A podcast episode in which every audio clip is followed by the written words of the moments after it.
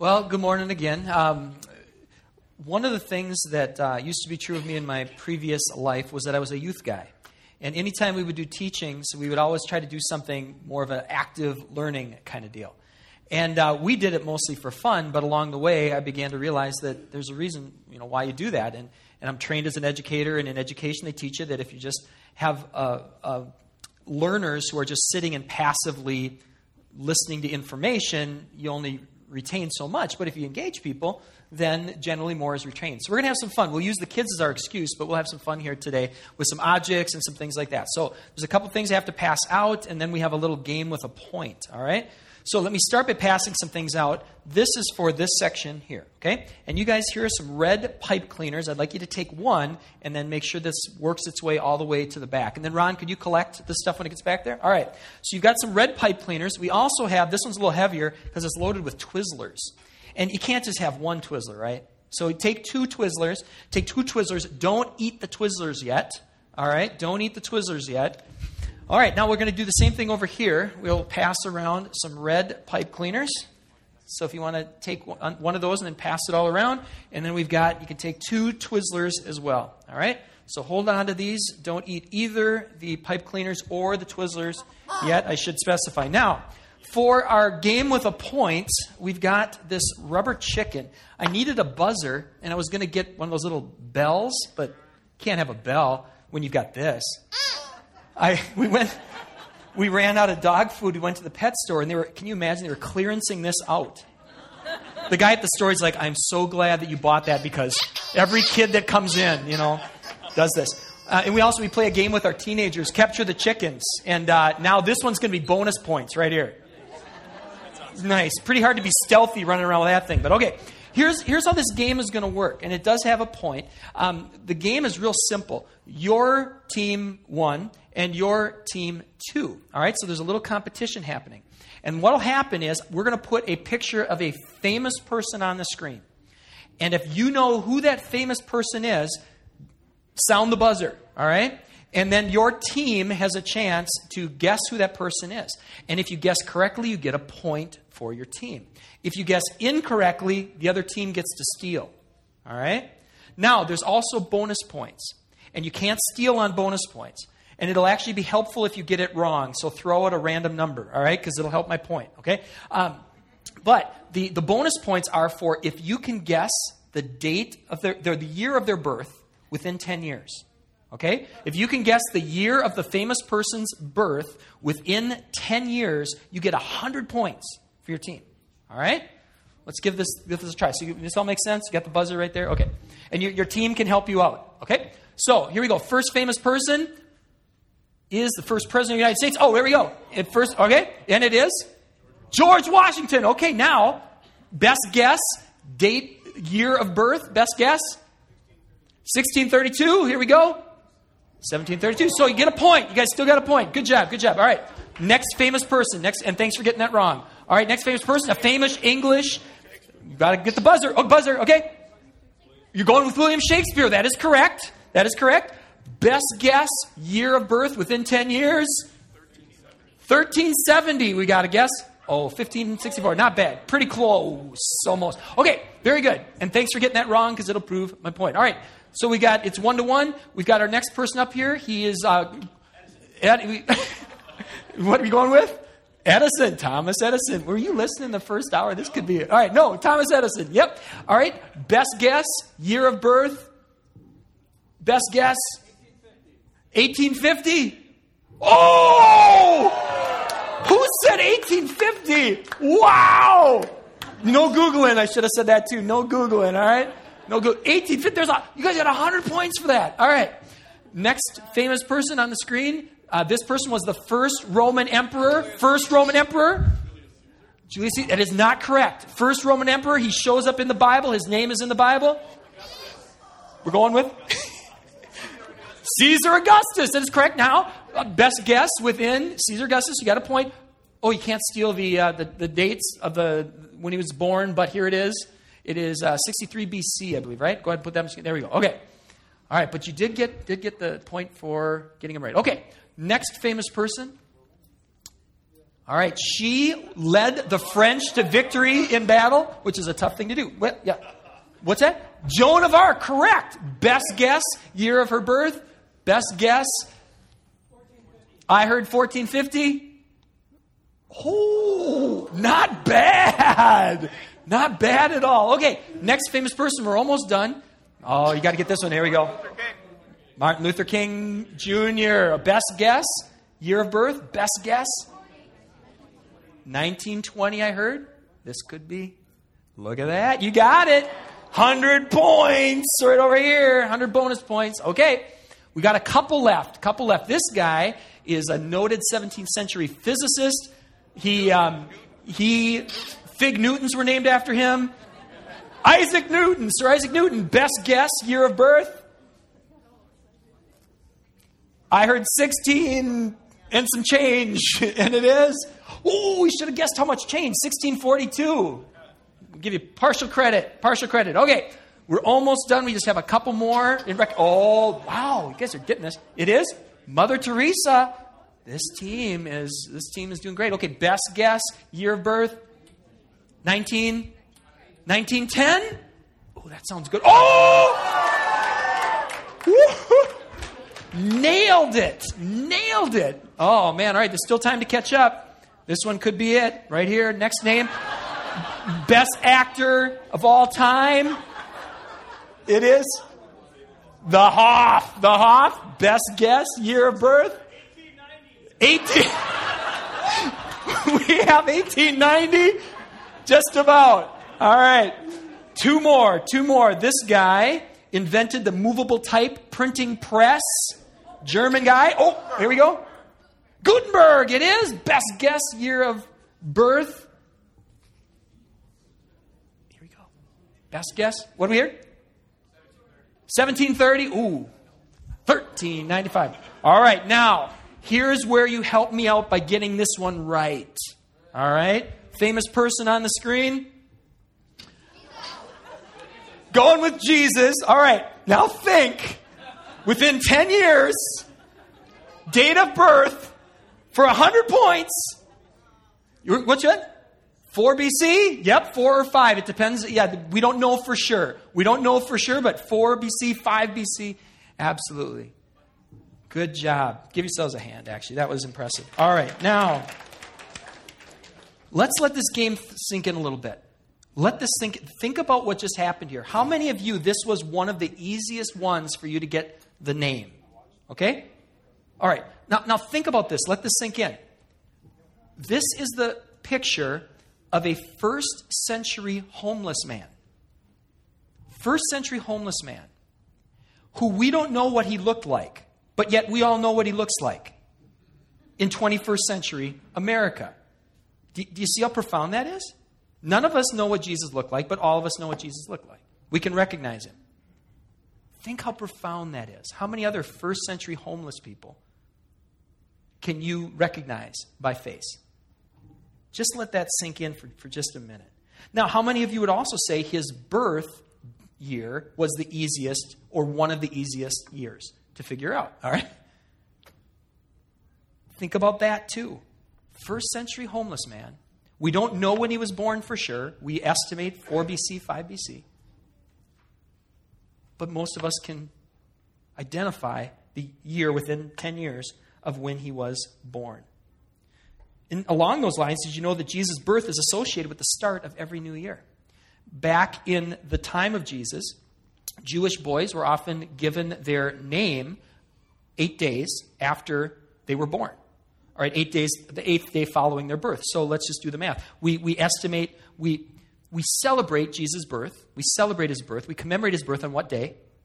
December 25th. December 25th. So let's do the math. December 25th, 26th, 27th, 28th, 29th, 30th, December 31st, January 1st. The start of every year coincides with the pronouncement of Jesus' name. Interesting. We also, I find it interesting, when it comes to timing and, and, these types of things. That over time, Rome, who was the, the world superpower, their eight day calendar was replaced with a how many day calendar? Seven. The first day of that seven day calendar is Sunday. which commemorates what event? The resurrection of this man. And then there's the, the, the calendar itself. 600 years after Jesus, there was a monk who introduced a timing system where BC was before Christ, and then the AD is a Latin term which stands for in the year of our Lord. And humans adopted that, and humans never changed that. They used to Roman emperors, it would be the year of our Lord Augustus or the year of our Lord, you know, Julius Caesar, whatever. It, it stopped with Jesus. We, eh, with all the great people that have ever lived, we've never replaced that system. And now every date, every historical event is identified on a timeline representative of Jesus' birth. To this day, every time any human being anywhere on the planet opens a calendar, unfolds a newspaper, boots up a computer, he or she is reminded that a Jewish carpenter lived an unparalleled life. Nero. Nero was born in the year of our Lord 37. Napoleon was born in the year of our Lord 1769. Hitler was born in the year of our Lord 1889. The birth of every ruler who has ever ruled is measured up and against the King of Kings and Lord of Lords. Friedrich Nietzsche was born in the year of our Lord, 1844. Richard Dawkins was born in the year of our Lord, in 1941. Dan Brown was born in the year of our Lord, 1964. The birth of every critic who has ever tried to diminish the claims of Christianity is measured on a timeline that says Jesus is the way, the truth, and the life. And no one comes to the Father except through him. Consider this verse from, from an old hymn that, that I found as I was preparing for this week. On a day when men were counted, God became the Son of Man. Jesus' birth was, was triggered with a, a census. And now, after his birth, every census, every historical event is measured on a timeline where he's the center. And for those of you who know your history, you know how remarkable this is because Jesus didn't do the things that most great people are noted for, the things that spread their fame. Here, this comes from an old, old sermon. Um, maybe many of you have seen this, this part of this old sermon. It says this, and I printed it in your notes as well. He, meaning Jesus, was born in an obscure village. He was the child of a peasant. He grew up in another village where he worked in a carpenter shop until he was 30. Then, for just three years, he was an itinerant preacher. He never wrote a book. He never held an office. He never had a family or owned a home. He didn't go to college. He never lived in the big city. He never traveled 200 miles from the place he was born. He did none of the things that usually accompany greatness. He had no credentials but himself. He was only 33 when the tide of public opinion turned against him. His friends ran away. One of them denied him. He was turned over to his enemies and went through the mockery of a trial. He was nailed to a cross between two thieves. While he was dying, his executioners gambled for his garments, the only property he had on earth. And when he was dead, he was laid in a borrowed grave through the pity of a friend. Twenty centuries have come and gone. And today he is the central figure of the human race. I am well within the mark when I say that all the armies that have ever marched, all the navies that have ever sailed, all the parliaments that ever sat, all the kings that ever reigned, put together, have not affected the life of men and women on earth as much as that one solitary life. Now, are there similarities between Jesus and others? Of course there are. There's similarities between Jesus and all of us. Jesus got tired. Jesus got hungry. Jesus felt pain. But even though there are similarities between Jesus and us, or similarities between Jesus and other great people, there's also differences too. And this brings us to our pipe cleaners and Twizzlers. Anyone still got their Twizzler left? Oh, you are you are you're great. You're strong. All right. Are, are Twizzlers and pipe cleaners the same? How many would say yes? Okay. Are Twizzlers and pipe cleaners different? How many would say yes? How many would say they're both the same and different? I would say I would say that. They're, they're both red. You could, they're both bendy, right? There's some similarities between pipe cleaners and Twizzlers. But my guess is one of these objects is calling out to you more than the other. Right? Most of you, the, the Twizzler is, is calling out. It's saying, Taste and see that I am good. And feel free to do that. If your parents say yes or, or you're of age and you can give yourself approval, go ahead and taste and see that the Twizzler is good. And as you're chewing on that Twizzler, um, I, I just want to point out that there are things that are similar about Jesus and other rulers. I will give you that, and other great people. Of course there are. But for us as believers, for us as Christians, we put Jesus in a different category than all others. And that's what we want to press into a little bit today. Here are some things we believe about Jesus. We believe Jesus, according to our sacred text, is this new and better Adam. He is a new and better Moses. He is a new and better Joshua. He is the new and better son of David. All these great people, reference points in our scriptures, we think he's greater. We believe Jesus is the one who took the prisoner's place, the one who redeems God's own, the one who paid our debts, the one mediator between God and humankind, the one whose life purchased us at a great price.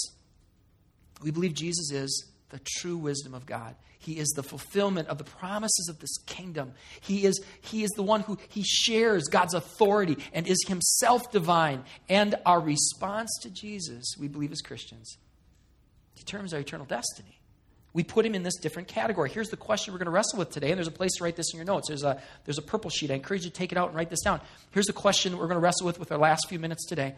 Why do Christians put Jesus in a different category than everyone else? Why? Why do we do that? I, I think about Jesus. He is in a different category for me than everybody else. I don't worship, I don't sing worship songs to any of those other people on the screen, not even David Hasselhoff. None of them. I don't sing worship songs to them. I don't gather with other followers of theirs every seven days. I don't do that. I didn't alter my career path because of them. There are, are things. I, I don't intentionally pray to any of those other people, as great as some of them were. I don't pray to any of them.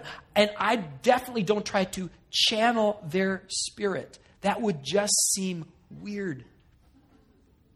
But I do those things with Jesus. He's in a different category for me than all the others. And that's true for other Christians. For all Christians, we put him in a category that is different from everyone else. Why? Well, here's a starting point for that. Jesus put himself in a different category than everyone else. And there's a place to write that down, too. Jesus put himself in a different category than everyone else. He didn't just say, I'm one of many. He put himself in a different category than everyone else. The most heavily vetted accounts of Jesus' life are the ones in our Bible Matthew, Mark, Luke, and John. Those are the ones that have gone through the greatest scrutiny. Those are the ones over the years that have been proven true. Those are the ones that are the most accurate. And in those accounts, we have Jesus saying things like, well, what we're going to read right now. If you have your Bibles, let's open up to uh, the book of John, chapter 14. And, and as we're turning there, I want to let you know if you don't have a Bible at home, we would love to give you one free today as a gift. We, we always keep a stack of them right there in the back. Please take one as our, as our gift to you if you don't, you don't have a Bible. All right, let's look at verses 1 through 4. And these are the words of Jesus. These are the words of Jesus. This is an eyewitness of his that took this down. An eyewitness who was imprisoned and all kinds of things for his faith. He really believed this. He testified to this. This is what it says. The words of Jesus Let not your hearts be troubled. Believe in God. Believe also in me. In my Father's house are many rooms. If it were not so, would I have told you that I go there to prepare a place for you? And if I go and prepare a place for you, I will come again. I will take you to myself, that where I am, you may be also. And you know the way. You know the way to where I'm going. Now, some people take that last phrase and they isolate it.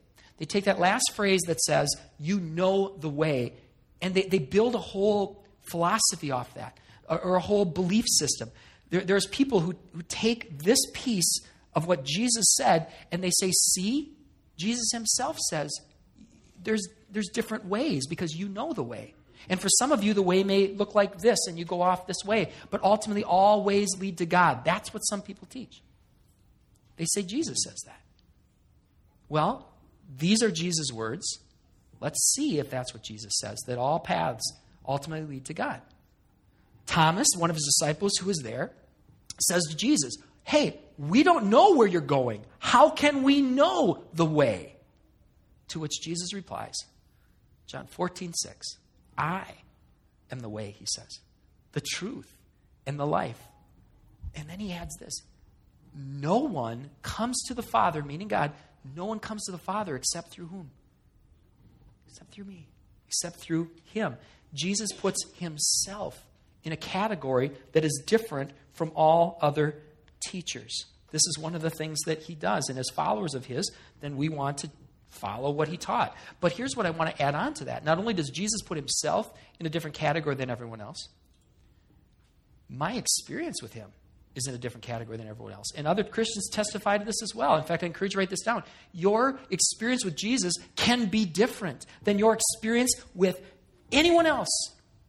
Your experience with Jesus can be different than your experience with anyone else. There are others who can point you to God. There's others who can lead you to Jesus.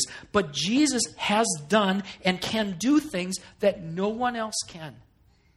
Let me just give you a, an example from my own life this week. On Tuesday, I came in to my office and I just was having one of those moments where I'm like, I, I don't even know where to start. I don't even know where to start. Maybe this is your life as well. I, I look at my desk, it's got piles and piles. It, it, it, was to the point where I started just taking piles and I would put piles in boxes because I'm like, I, this box is, doesn't have to be done today, you know? This box is got to happen yesterday, you know? So I'm, I'm just feeling overwhelmed. And so I, I, have learned, it took me a lot of time, but I've learned, you know, I, I'm too busy not to pray. And so I literally got down on my knees in my office and I, and I said, God, here I am. I've got about 16 hours left in this day, and they're all yours. You know, and then I started to say, I'm your servant. I'm your servant. And I was planning to go beyond that. But when the word servant, servant came into my head, this wasn't out loud, this was, this was just in my head. As soon as I said, I'm your servant, I heard something. I believe as the Holy Spirit interrupted me and said, You're my son. Oh, man. I don't know if you ever had those moments where, where God speaks in and you're going one direction and, and, He goes a different direction. And I was ready to, to heap on the, okay, here it is, grit my teeth, and let's go. It's go time. I heard, I don't have anyone else that I have experiences like with that. No one else can read my thoughts. My wife, pretty close, my kids sometimes. You know, no one else can read my thoughts. Jesus reads my thoughts. Not only that, he can speak into my head. No one else can do that like him. And, and not only can Jesus hear my thoughts, not only can he speak to them, no one else can impart what Jesus can impart. Because you can tell me, you can tell me you're his son. You can't impart that. Only Jesus can make this sinner his son. Only Jesus can do that. Only Jesus can proclaim that with that kind of authority. My experience with Jesus is different than my experience with any other person or any other group. I've had school spirit. How could I not? I went to Hastings Senior High. Go Raiders. You know, I, I had school spirit. I've had team spirit. I, have had those different times where you hear that great patriotic song and the American spirit swells up within me. I've had that spirit. It is qualitatively different than the Holy Spirit, the Spirit of Christ. Your experience with Jesus can be different than your experience with anyone else. Is there anyone else that can testify to that? You don't have, amen? Yeah. It's qualitatively different. And it can be. That's the good news. There's an invitation on God's behalf. Your experience, your experience. I, I had when I originally wrote this. Um, in fact, I think it was this way when I give you the initial notes. I put our experience, just kind of generic. Our experience with Jesus can be different. I want to personalize that. Your experience. You, your experience with Jesus can be different than your experience with everyone else. Let's continue to look at this John passage. Let's continue reading on here with John 14 12. Truly, truly, these are Jesus' words. He's continuing along these lines. He says, Truly, truly, I say to you, whoever believes in me, they, they will do the works that I do. And greater works than these will he do, will she do, because I'm going to the Father. Whatever you ask in my name, this I will do, that the Father may be glorified in the Son. If you ask anything in my name, I will do it. Now, let's leave that on the screens for a minute because I want to I wanna say a little bit about what this does and doesn't mean. What this doesn't mean is that the words in Jesus' name are like hocus pocus. It makes it happen magically, whether God wants to do it or not those words don't obligate God like some kind of genie. This time of year, we could all say in Minnesota, God, I want the weather that San Diego has, and I want them to get our weather in Jesus' name. Is that going to make that happen? No, no. When you pray in Jesus' name, you're, you're praying according to his character. You're, you're praying according to what he wants. To use the language of mystics, you're channeling Jesus. You're, you're getting the mind of Christ and you're getting the power of Christ so that you're able to pray things that God wants to happen. And can God do the things he wants to do? Yes. When you, when, when, when you read in the scriptures and you read about God and when he talks about his name, when God acts on account of his name, he generally acts in a way that upholds his honor. When God sends people in his name, they're to act as representatives on his behalf. So when it says here that I'll do anything according to my name, what he's, it's an invitation. It's an invitation to channel Jesus, who is alive, the Spirit of Christ, that it can be in us, helping to change our minds, transforming our hearts and our motivations and then giving us the power to do the things that God would have us to do. Now, with that clarification, going back to the text, it says that followers of the way will do greater things than Jesus did. And, and as best I can understand it, that's not true for us as individuals. As an individual, it's I, I don't know what you could do that was greater than Jesus because he raised himself from the dead. I don't know how you top that. So, as individuals, I don't think you can do things necessarily that are, that are greater. Maybe we can, maybe we can't. But here's what I do know corporately, together, we have done things that are greater. As Jesus' people, this text is completely true. It is verifiable. In fact, that's what we're going to look at the next. We're going to look at that in the weeks that follow leading up to Easter. We're going to look at that. It is, it is not just a, a possibility, it has happened. We, as God's people, have done things that are greater than the things that Jesus did in his name through his power. For example, in the time of Jesus, people did not hold these truths to be self evident that all men and women were created equal, that they were endowed by their, their Creator with certain unalienable, unalienable rights. Did Jesus believe that? Yes. Did the people of that time believe it? No because of his followers taking his teachings. Now that's embedded in the fabric of our nation. That's a greater thing. Accomplished in Jesus' name by his power. Jesus never saw child protection reforms in his lifetime. He didn't see them. Horrible things happened back in the day. They were just accepted as part of the culture. But a follower, but followers of the man who said, Let the children come unto me, they helped kids obtain rights associated with personhood. Wow. That was done in Jesus' name. Jesus never married. But Jesus' treatment of women led to the formation of a community that radically elevated the status of women in society. Trace it back to Jesus. Look at before Christ, look at after Christ. And look at the role his people had in that. Greater things. Jesus never wrote a book. Jesus never wrote a book.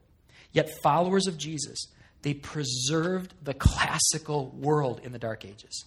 Not only that, they, they instituted these learning guilds, which became universities like Cambridge, Oxford, Harvard, Yale. In t- fact, virtually the entire Western system of education can be traced back to Jesus' followers who acted in Jesus' name and did greater things than he accomplished in his lifetime through his power in his name.